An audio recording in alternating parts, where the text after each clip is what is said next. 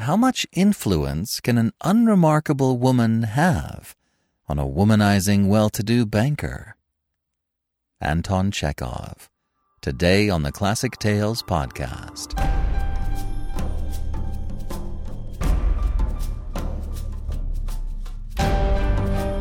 Welcome to the Classic Tales podcast. Thank you for listening. Many, many thanks to all of our listeners and supporting members who help to keep us going. If you enjoy listening to the Classic Tales, please consider becoming a supporting member. By making a monthly donation of just $5, you'll receive a corresponding thank you code for an $8 discount off any audiobook order. Donate $10 a month or more, and you get a $17 discount. It's a seriously great deal and helps us to keep doing what we're doing.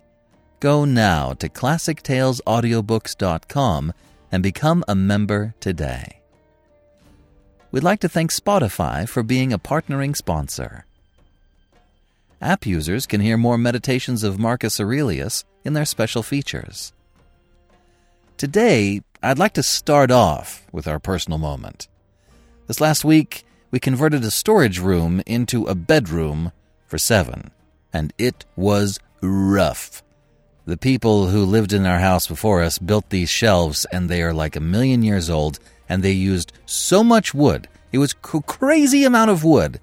And so we took out all of the wood, we scrubbed it all down, we plastered the walls, we painted, we did the electrical, I wore the skin off of three of my knuckles, and we're still trying to retrofit a door with a modern doorknob. It's a ton of work. We have an older house that's like built in 1927 or something like that. So, doing something like this, it's really hard. It's not just, oh, let's just repaint it. No, it's brutal. Well, at least it is for me. I'm not, you know, this isn't what I do anymore. But we got it done, and he's sleeping there now, and it's all nice and pretty and homey for him. But that was the project this week. It was something else. So, today's story is by the master of the short story, Anton Chekhov. Now, I've known of this story for years. It's one of his most famous. But when I read it years ago, it scared me. I didn't understand it. It seemed like it was a story that legitimized illicit infidelity and it freaked me out. Now that I'm a little older and hopefully a little wiser, very little wiser, I can look at it more objectively. And uh, I was amazed at what I found. The infidelity in the story is simply a vehicle. The theme of the story is essentially the black and white world we live in is constructed for us by others and cannot make us happy. Only when we dare to look at the gray area and choose to live life on our own terms can we be happy. I'm not a literary critic, I'm kind of guessing here, but that's what I got out of it. Dmitri is a wealthy banker. He did it right, married young, has kids, and is successful in his vocation, banking. And he hates it.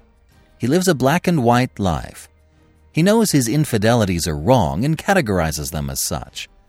His white life, above board, dissatisfies him, so he delves into the black from time to time. Then he meets Anna, the lady with the dog. Notice how, with her, everything is described as gray. Her eyes, her dress, even the town where she lives is enigmatic, only described as S, and she lives behind a gray fence. In her foray with Dmitri into the black area, she's not okay with it. She doesn't like it. She belongs in the gray area. I don't want to go into too much detail, but the reason this story hit me with such force now is that I can now see its truth. If I had a vocation like banking, or worked in a cubicle, and had to sign the card for Bill and accounting's birthday, and talk over the ramen in my cup in a break room that smells like microwaved bad breath, etc., etc., I would go crazy. I'd probably make good money and have things like health insurance, retirement, and stock options, but I'd be dead inside. Scylla told me when we first got married that she needed to live in the gray area. She was raised in the gray area and didn't want it any other way. this changed my life. Living in the gray, outside the clear cut boundaries of work, school, business, etc., and scrapping work as a freelance artist for 19 years, then trying to eke out a living by making audiobooks of classic literature, is just about the most crazy off the rails way to raise a family and make a career. But I wouldn't change a thing. It's infinitely rewarding, but it's so complicated and difficult. Nobody would choose this unless they had to. But once you allow yourself to live in the gray area, you have to stay. Because you know what it's like in the black and white world, and it's just not for you. The last line of the story is The most complicated and difficult part of it was only the beginning. People don't just live complicated and difficult lives just because. Their reasons are their own, and they are complicated. But for them, it's worth it. And now, The Lady with the Dog by Anton Chekhov.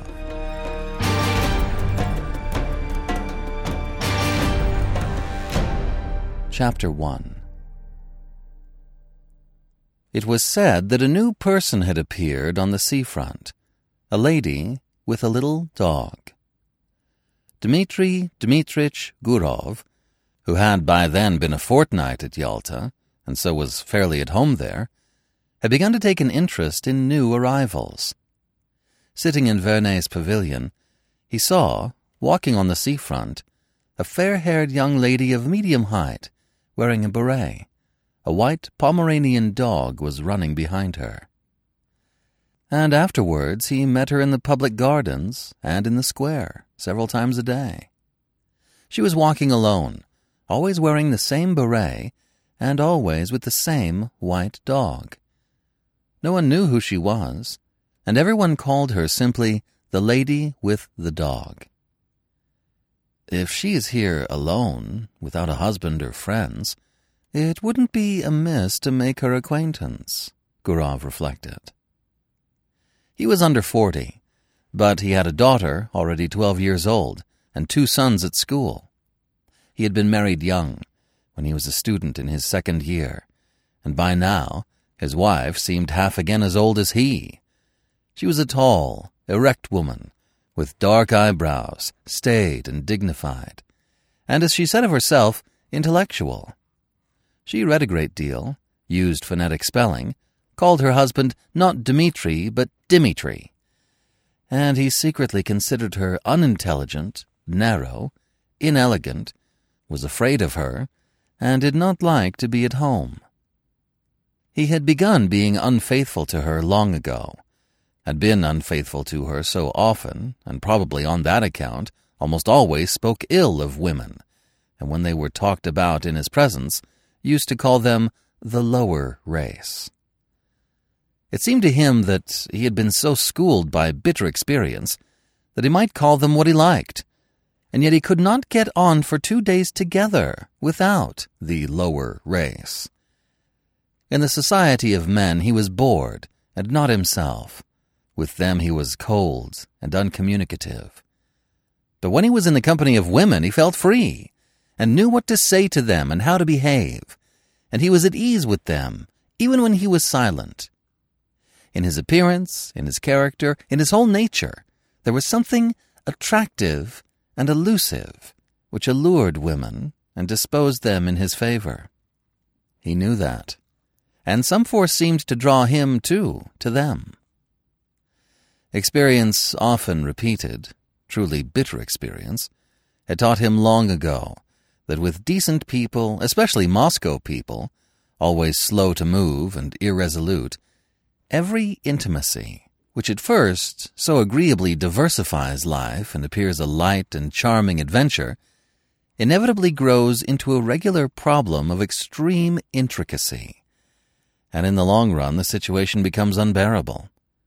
But at every fresh meeting with an interesting woman, this experience seemed to slip out of his memory and he was eager for life, and everything seemed simple and amusing. One evening, he was dining in the gardens, and the lady in the beret came up slowly to take the next table. Her expression, her gait, her dress, and the way she did her hair told him that she was a lady, that she was married, that she was in Yalta for the first time and alone, and that she was dull there. The stories told of the immorality in such places as Yalta are to a great extent untrue.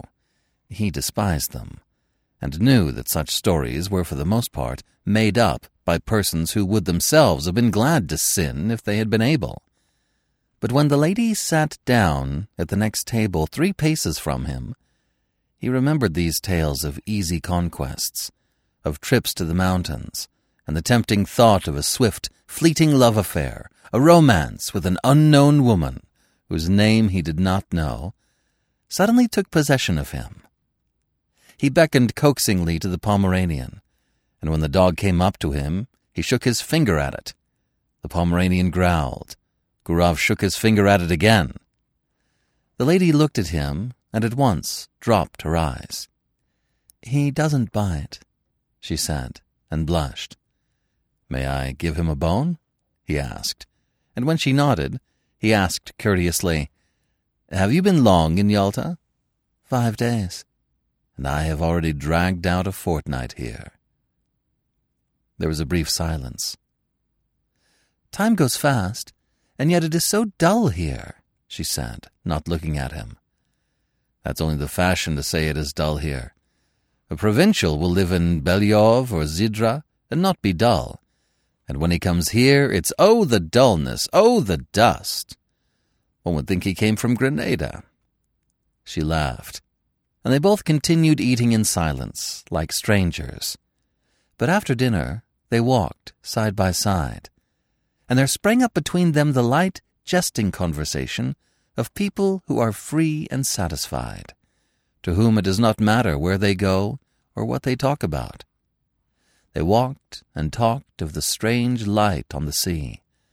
The water was of a soft, warm lilac hue, and there was a golden streak from the moon upon it.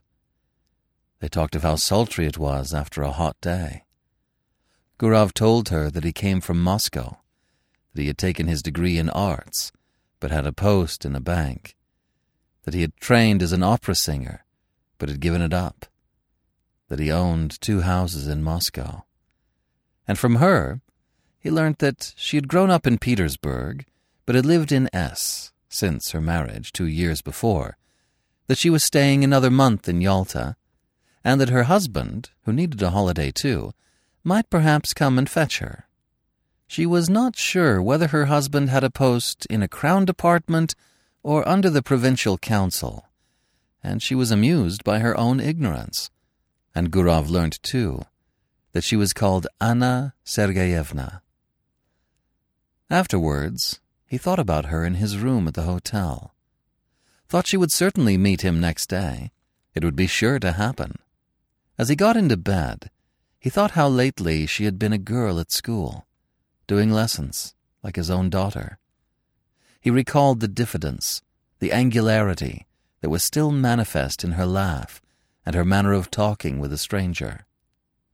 This must have been the first time in her life she had been alone in surroundings in which she was followed, looked at, and spoken to merely from a secret motive which she could hardly fail to guess. He recalled her slender, delicate neck, her lovely gray eyes.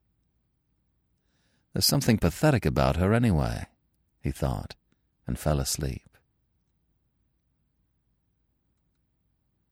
Chapter 2 A week had passed since they had made acquaintance. It was a holiday. It was sultry indoors, while in the street the wind whirled the dust round and round and blew people's hats off. It was a thirsty day, and Gurov often went into the pavilion and pressed Anna Sergeyevna to have syrup and water or an ice. One did not know what to do with oneself. In the evening, when the wind had dropped a little, they went out on the groyne to see the steamer come in. There were a great many people walking about the harbor. They had gathered to welcome someone, bringing bouquets. And two peculiarities of a well dressed Yalta crowd were very conspicuous. The elderly ladies were dressed like young ones, and there were great numbers of generals. Owing to the roughness of the sea, the steamer arrived late, after the sun had set, and it was a long time turning about before it reached the groyne. Anna Sergeyevna looked through her lorgnette at the steamer and the passengers as though looking for acquaintances. And when she turned to Gurov, her eyes were shining. She talked a great deal and asked disconnected questions, forgetting next moment what she had asked. Then she dropped her lorgnette in the crush. The festive crowd began to disperse. It was too dark to see people's faces. The wind had completely dropped, but Gurov and Anna Sergeyevna still stood as though waiting to see someone else come from the steamer. Anna Sergeyevna was silent now and sniffed the flowers without looking at Gurov. The weather is better this evening, he said. Where shall we go now? Shall we drive somewhere? She made no answer. Then he looked at her intently, and all at once put his arm round her and kissed her on the lips and breathed in the moisture and the fragrance of the flowers. And he immediately looked round him, anxiously wondering whether anyone had seen them. Let us go to your hotel, he said softly, and both walked quickly. The room was close and smelt of the scent she had bought at the Japanese shop. Gurov looked at her and thought, what different people one meets in the world. From the past, he preserved memories of careless, good natured women who loved cheerfully and were grateful to him for the happiness he gave them, however brief it might be, and of women like his wife, who loved without any genuine feeling, with superfluous phrases, affectedly, hysterically, with an expression that suggested that it was not love nor passion, but something more significant. And of two or three others, very beautiful cold women, on whose faces he had caught a glimpse of a rapacious expression, an obstinate desire to snatch from life more than it could give.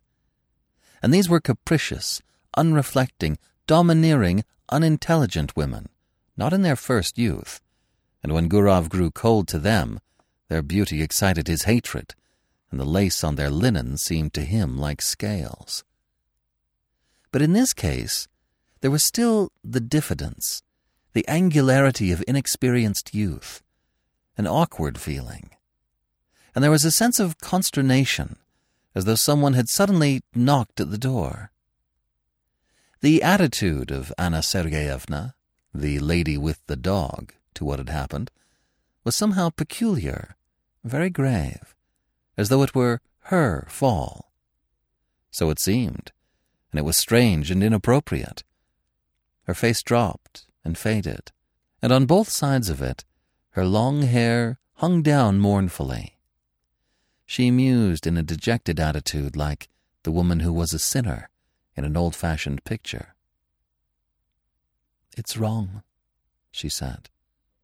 You will be the first to despise me now. There was a watermelon on the table. Gurov cut himself a slice and began eating it without haste there followed at least half an hour of silence. Anna Sergeyevna was touching. There was about her the purity of a good, simple woman who had seen little of life. The solitary candle burning on the table threw a faint light on her face, yet it was clear that she was very unhappy. How could I despise you? asked Gurov. You don't know what you are saying. God forgive me, she said, and her eyes filled with tears. It's awful. You seem to feel you need to be forgiven. Forgiven? No. I am a bad, low woman. I despise myself, and don't attempt to justify myself. It's not my husband, but myself I have deceived, and not only just now. I have been deceiving myself for a long time. My husband may be a good, honest man, but he is a flunkey. I don't know what he does there, what his work is, but I know he is a flunky. I was twenty when I was married to him. I have been tormented by curiosity. I wanted something better. There must be a different sort of life, I said to myself. I wanted to live, to live, to live. I was fired by curiosity. You don't understand it, but I swear to God, I could not control myself. Something happened to me. I could not be restrained. I told my husband I was ill and came here. And here I have been walking about as though I were dazed, like a mad creature. And now I have become a vulgar, contemptible woman whom anyone may despise. Gurov felt bored already listening to her. He was irritated by the naive tone, by this remorse, so unexpected and inopportune. But for the tears in her eyes, he might have thought she was jesting or playing a part. I don't understand, he said softly. What is it you want? She hid her face on his breast and pressed close to him. Believe me, believe me, I beseech you, she said.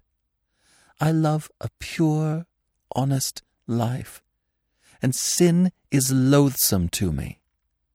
I don't know what I am doing. Simple people say, The evil one has beguiled me, and I may say of myself now that the evil one has beguiled me. Hush, hush, he muttered. He looked at her fixed, scared eyes, kissed her, talked softly and affectionately, and by degrees she was comforted, and her gaiety returned. They both began laughing. Afterwards, when they went out, there was not a soul on the seafront. The town with its cypresses had quite a death-like air, but the sea still broke noisily on the shore a single barge was rocking on the waves, and a lantern was blinking sleepily on it. They found a cab and drove to Oreanda. I found out your surname in the hall just now. It was written on the board. Von Diederitz, said Gurov. Is your husband a German? No. I believe his grandfather was a German, but he is an Orthodox Russian himself. At Oreanda, they sat on a seat not far from the church, looked down at the sea, and were silent. Yalta was hardly visible through the morning mist. White clouds stood motionless on the mountain tops. The leaves did not stir on the trees.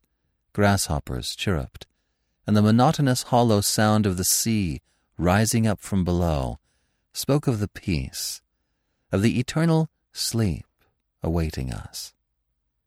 So it must have sounded when there was no Yalta, no Oreanda here. So it sounds now, and it will sound as indifferently and monotonously when we are all no more. And in this constancy, in this complete indifference to the life and death of each of us, there lies, hid perhaps, a pledge of our eternal salvation, of the unceasing movement of life upon earth, of unceasing progress towards perfection.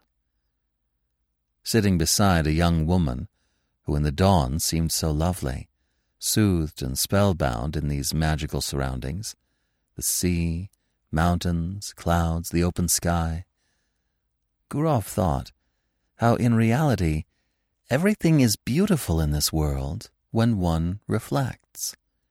Everything except what we think or do ourselves, when we forget our human dignity and the higher aims of our existence. A man walked up to them, probably a keeper, looked at them and walked away. And this detail seemed mysterious and beautiful too. They saw a steamer come from Theodosia with its lights out in the glow of dawn. There is dew on the grass, said Anna Sergeyevna after a silence. Yes, it's time to go home. They went back to the town. Then they met every day at twelve o'clock on the seafront, lunched and dined together, went for walks, admired the sea. She complained that she slept badly, that her heart throbbed violently, asked the same questions, troubled now by jealousy, and now by the fear that he did not respect her sufficiently. And often in the square or gardens, when there was no one near them, he suddenly drew her to him and kissed her passionately. Complete idleness, these kisses in broad daylight, while he looked round in dread of someone seeing them. The heat, the smell of the sea, and the continual passing to and fro before him of idle, well dressed, well fed people made a new man of him. He told Anna Sergeyevna how beautiful she was, how fascinating. He was impatiently passionate. He would not move a step away from her, while she was often pensive and continually urged him to confess that he did not respect her, did not love her in the least, and thought of her as nothing but a common woman. Rather late almost every evening they drove somewhere out of town, to Oreanda, or to the waterfall. And the expedition was always a success. The scenery invariably impressed them as grand and beautiful. They were expecting her husband to come. But a letter came from him, saying that there was something wrong with his eyes, and he entreated his wife to come home as quickly as possible. Anna Sergeyevna made haste to go. It's a good thing I am going away, she said to Gurov. It's the finger of destiny. She went by coach, and he went with her. They were driving the whole day. When she had got into a compartment of the express, and when the second bell had rung, she said, Let me look at you once more. Look at you once again. That's right. She did not shed tears, but was so sad that she seemed ill, and her face was quivering. I shall remember you, think of you, she said. God be with you. Be happy. Don't remember evil against me. We are parting forever. It must be so, for we ought never to have met.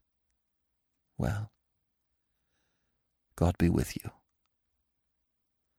The train moved off rapidly.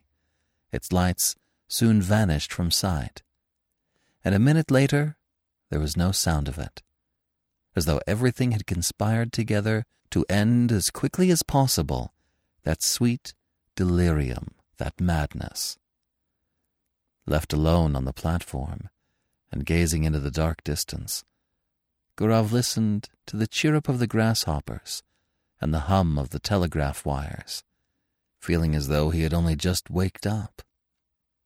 And he thought, musing, that there had been another episode or adventure in his life, and it, too, was at an end and nothing was left of it but a memory.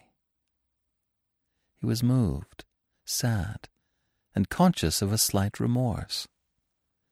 This young woman, whom he would never meet again, had not been happy with him. He was genuinely warm and affectionate with her. But yet, in his manner, his tone, and his caresses, there had been a shade of light irony the coarse condescension of a happy man who was, besides, almost twice her age. All the time she had called him kind, exceptional, lofty.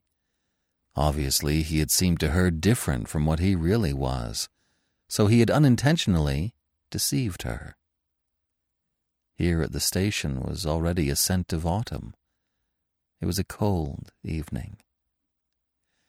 It's time for me to go north, thought Gurov as he left the platform. High time. Chapter 3 At home in Moscow, everything was in its winter routine. The stoves were heated, and in the morning it was still dark when the children were having breakfast and getting ready for school, and the nurse would light the lamp for a short time. The frosts had begun already, when the first snow has fallen, on the first day of sledge driving, it is pleasant to see the white earth, the white roofs, to draw soft, delicious breath, and the season brings back the days of one's youth. The old limes and birches, white with hoarfrost, have a good natured expression. They are nearer to one's heart than cypresses and palms, and near them one doesn't want to be thinking of the sea and the mountains.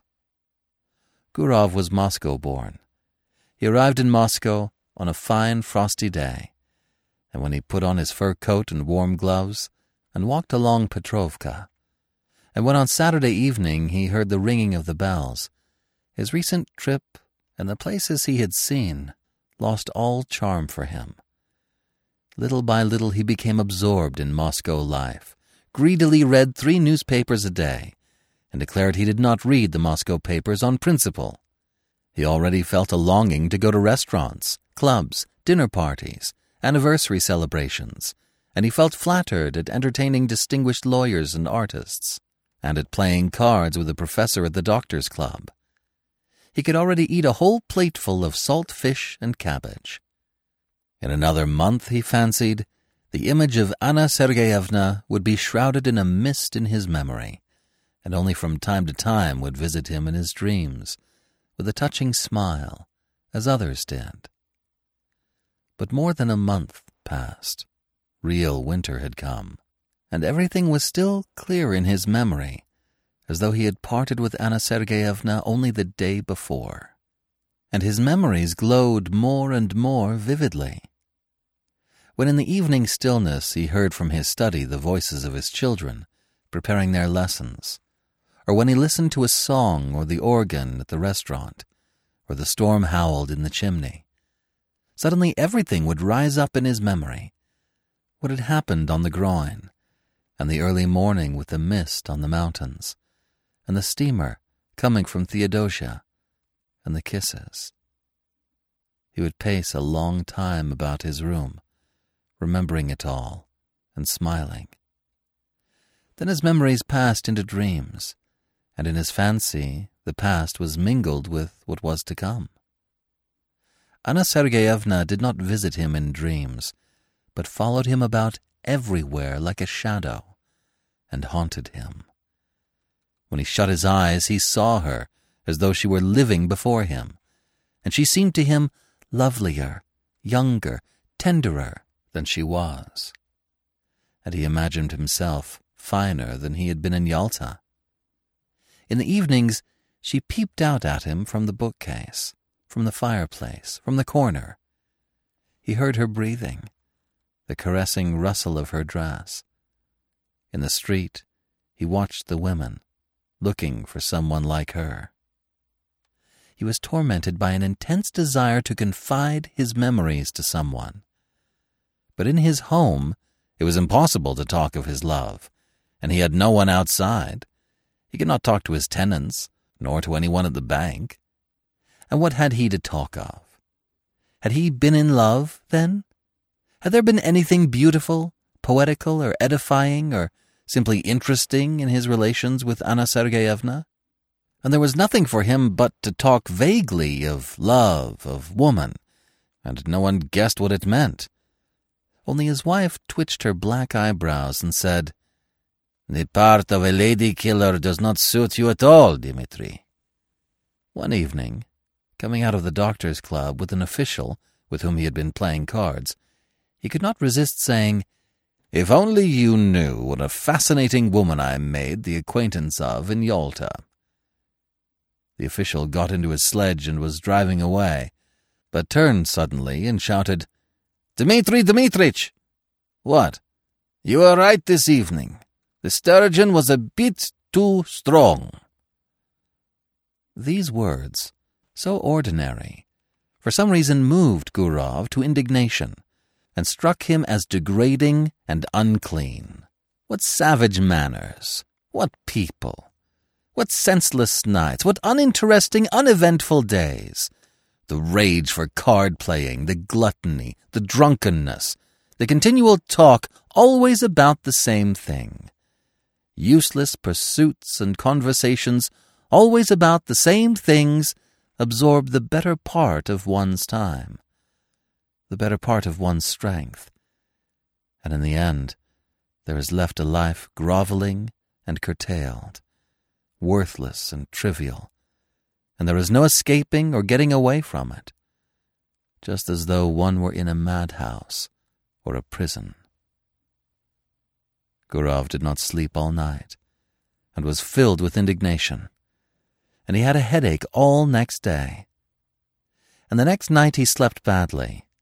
He sat up in bed, thinking, or paced up and down his room. He was sick of his children, sick of the bank. He had no desire to go anywhere or talk of anything.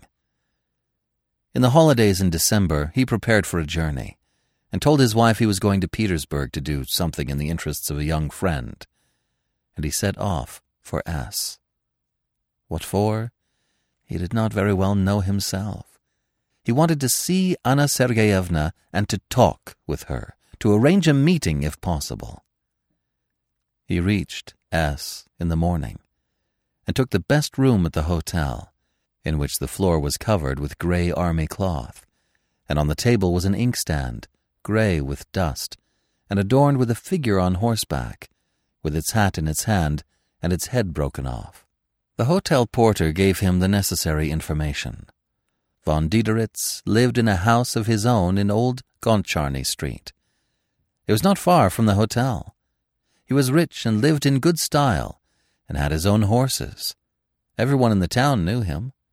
The porter pronounced the name Driederitz, Gurov went without haste to Old Gontcharny Street and found the house. Just opposite the house stretched a long grey fence adorned with nails.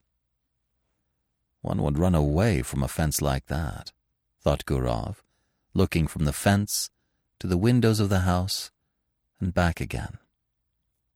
He considered.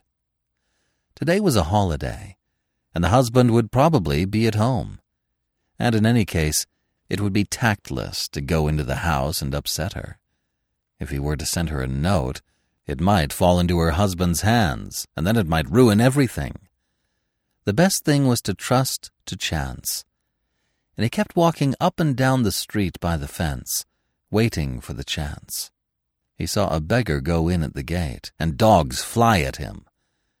Then an hour later, he heard a piano, and the sounds were faint and indistinct. Probably it was Anna Sergeyevna playing.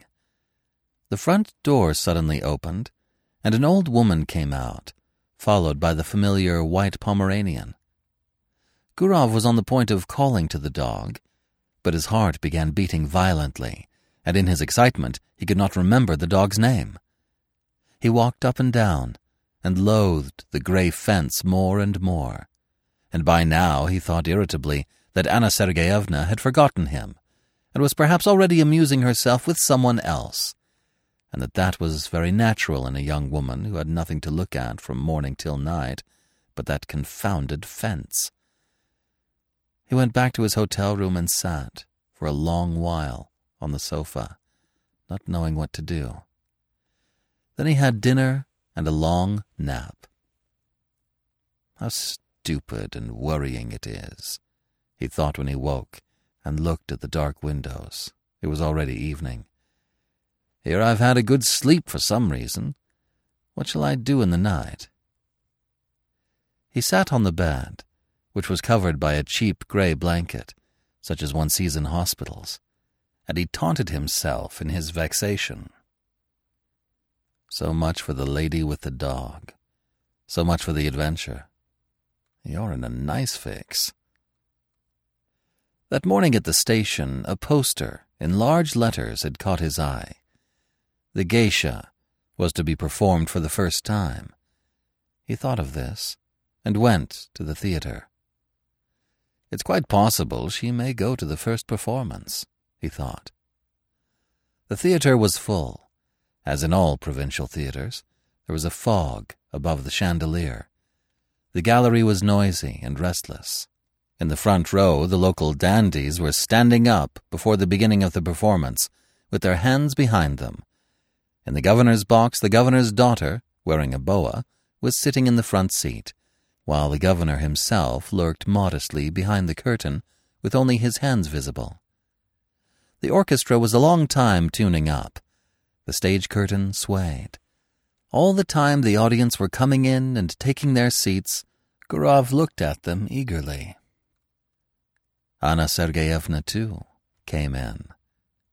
She sat down in the third row, and when Gurov looked at her, his heart contracted, and he understood clearly that for him there was in the whole world no creature so near, so precious, and so important to him. She, this little woman, in no way remarkable, lost in a provincial crowd, with a vulgar lorgnette in her hand, filled his whole life now, was his sorrow and his joy, the one happiness that he now desired for himself. And to the sounds of the inferior orchestra, of the wretched provincial violins, he thought how lovely she was. He thought and dreamed. A young man with small side whiskers, tall and stooping, came in with Anna Sergeyevna and sat down beside her. He bent his head at every step and seemed to be continually bowing.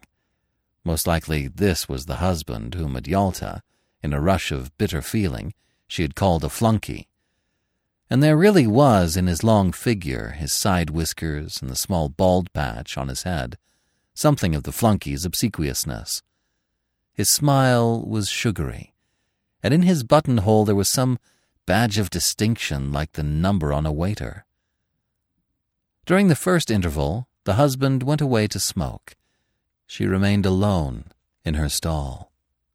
Gurov, who was sitting in the stalls too, went up to her and said in a trembling voice, with a forced smile, Good evening.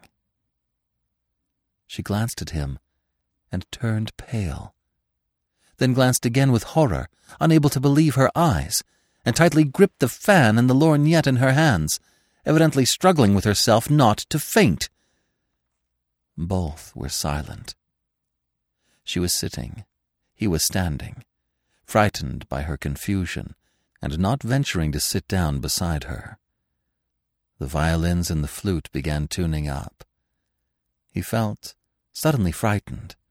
It seemed as though all the people in the boxes were looking at them. She got up and went quickly to the door. He followed her, and both walked senselessly along passages, and up and down stairs, and figures in legal, scholastic, and civil service uniforms, all wearing badges, flitted before their eyes. They caught glimpses of ladies, of fur coats hanging on pegs. The drafts blew on them, bringing a smell of stale tobacco, and Gurov, whose heart was beating violently, thought, Oh heavens, why are these people here, and this orchestra? And at that instant he recalled how, when he had seen Anna Sergeyevna off at the station, he had thought that everything was over, and they would never meet again. But how far they were still from the end on the narrow, gloomy staircase over which was written, To the Amphitheatre, she stopped. How you have frightened me, she said, breathing hard, still pale and overwhelmed. Oh, how you have frightened me! I am half dead! Why have you come? Why? But do understand, Anna. Do understand, he said, hastily in a low voice. I entreat you to understand. She looked at him with dread with entreaty, with love. She looked at him intently, to keep his features more distinctly in her memory. I am so unhappy, she went on, not heeding him. I have thought of nothing but you all the time. I live only in the thought of you, and I wanted to forget, to forget you, but why, oh, why have you come? On the landing above them, two schoolboys were smoking and looking down, but that was nothing to Gurov. He drew Anna Sergeyevna to him and began kissing her face, her cheeks, and her hands. What are you doing? What are you doing? she cried in horror, pushing him away. We are mad. Go away today. Go away at once.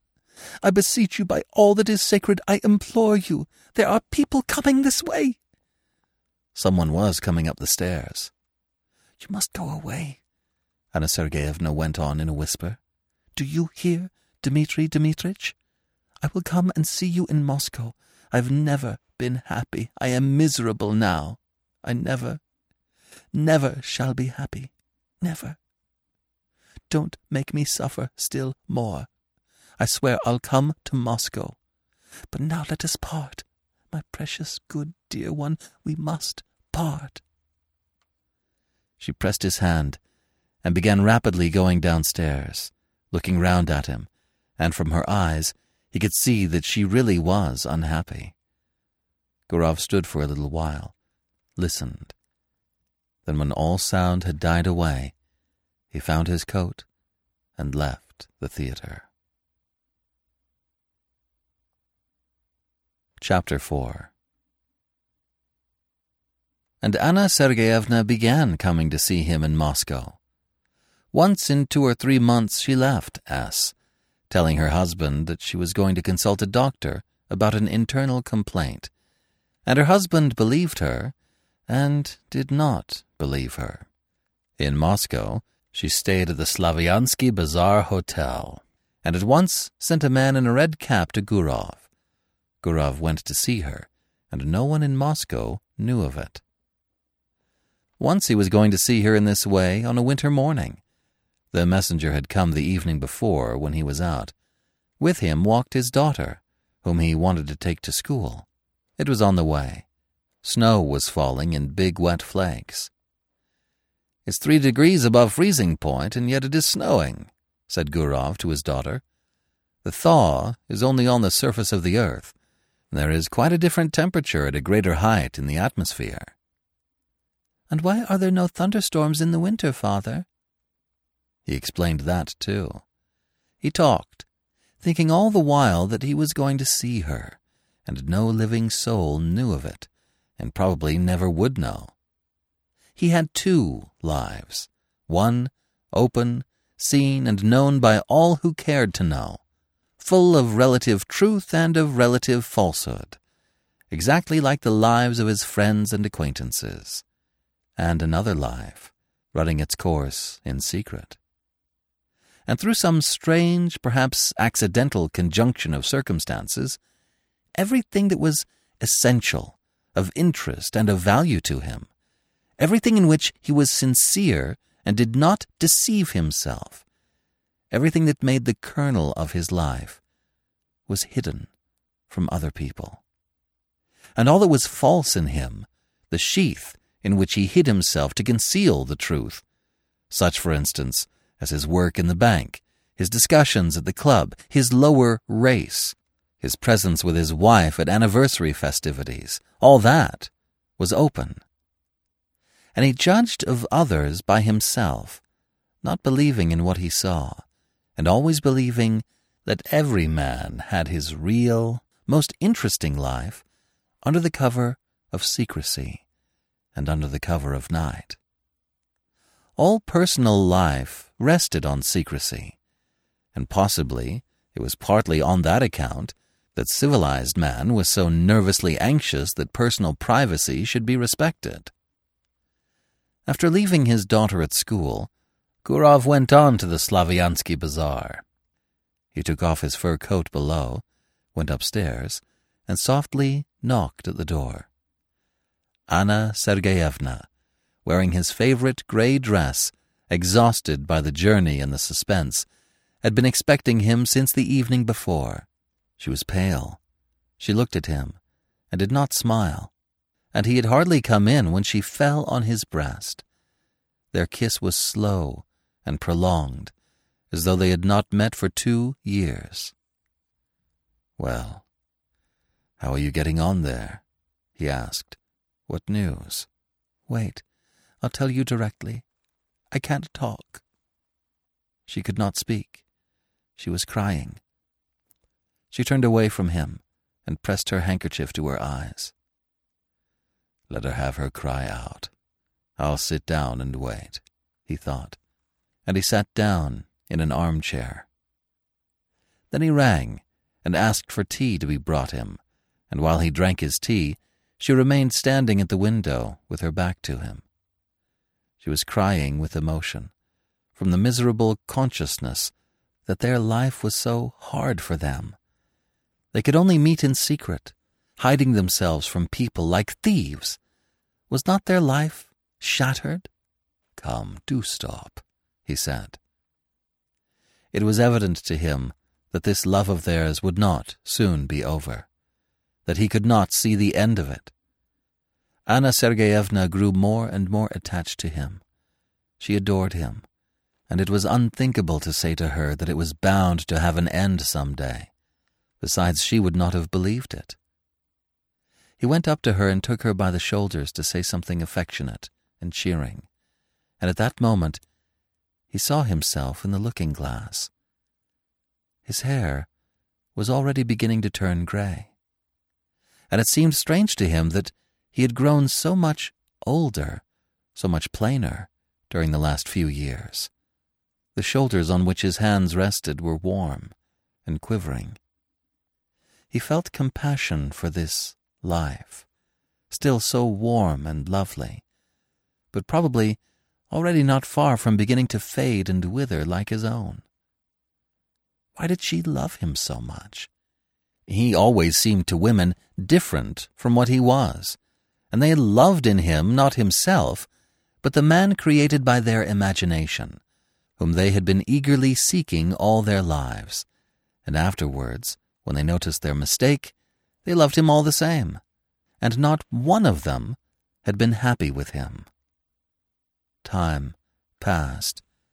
He had made their acquaintance, got on with them, parted, but he had never once loved. It was anything you like, but not love.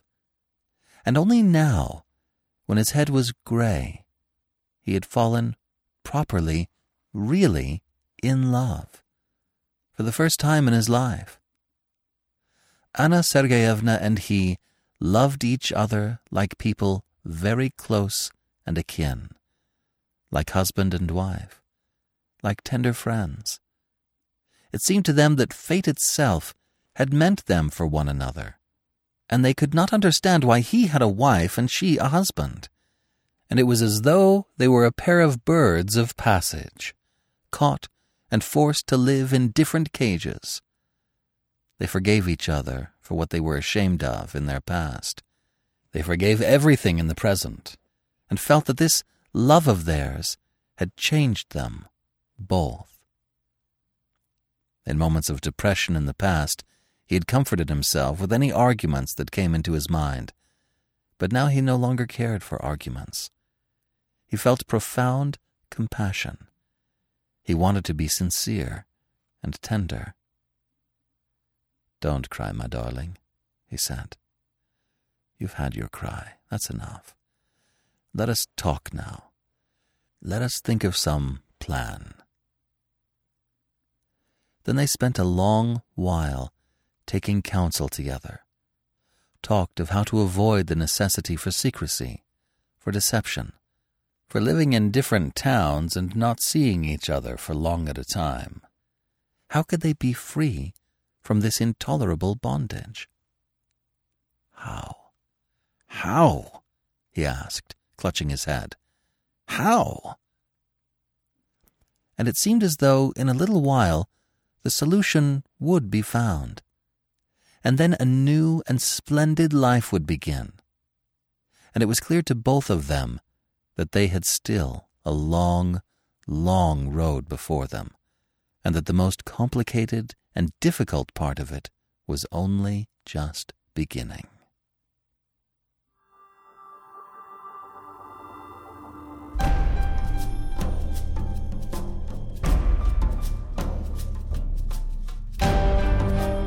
This is BJ Harrison. I hope you have enjoyed this unabridged production of The Lady with the Dog by Anton Chekhov. If you have enjoyed this book, please become a supporting member of the Classic Tales at classictalesaudiobooks.com. You'll find many ways of supporting us, starting at only $5 a month. Each donation comes with a monthly thank you code for expanding your classic audiobook library and be sure to rate and review us on Apple Podcasts. Thank you for joining me today, and allowing classic literature to awaken your better self. Please join me every week, and we'll rediscover the greatest stories ever put to paper.